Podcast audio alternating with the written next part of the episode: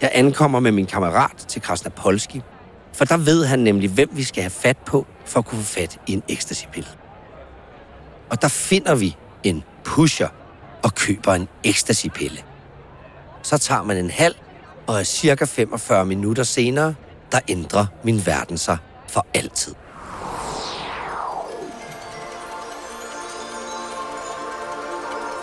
Det var jo altså vores kemiske øh, Summer of Love på mange måder, 95. Det er sådan lidt en honeymoon, ikke?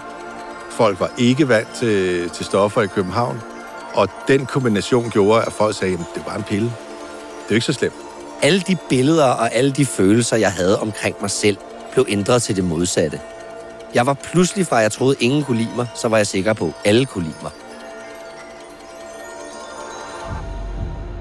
Det var svedigt, varmt, kærligt øh, og en stor forbrødring, som 90'erne jo i forvejen lidt var, fordi alle skæld øh, mellem øst og vest, og det var en optimistisk tid og så videre. Lige pludselig så stod øh, rockerne og krammede med homoerne. Øh.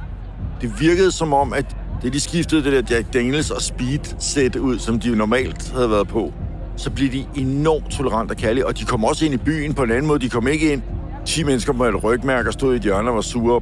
De kom faktisk ind for at snakke med folk og kramme folk og sidde og kokse.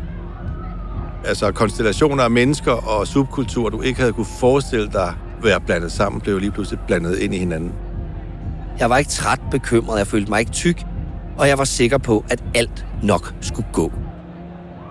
Altså, jeg, jeg, jeg tror måske, jeg, jeg gik ind i med naivitet.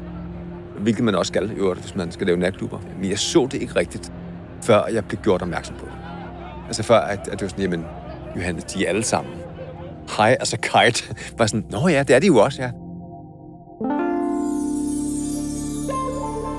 Lyt til resten af podcast-serien eksklusivt med et Ekstra blad Plus abonnement.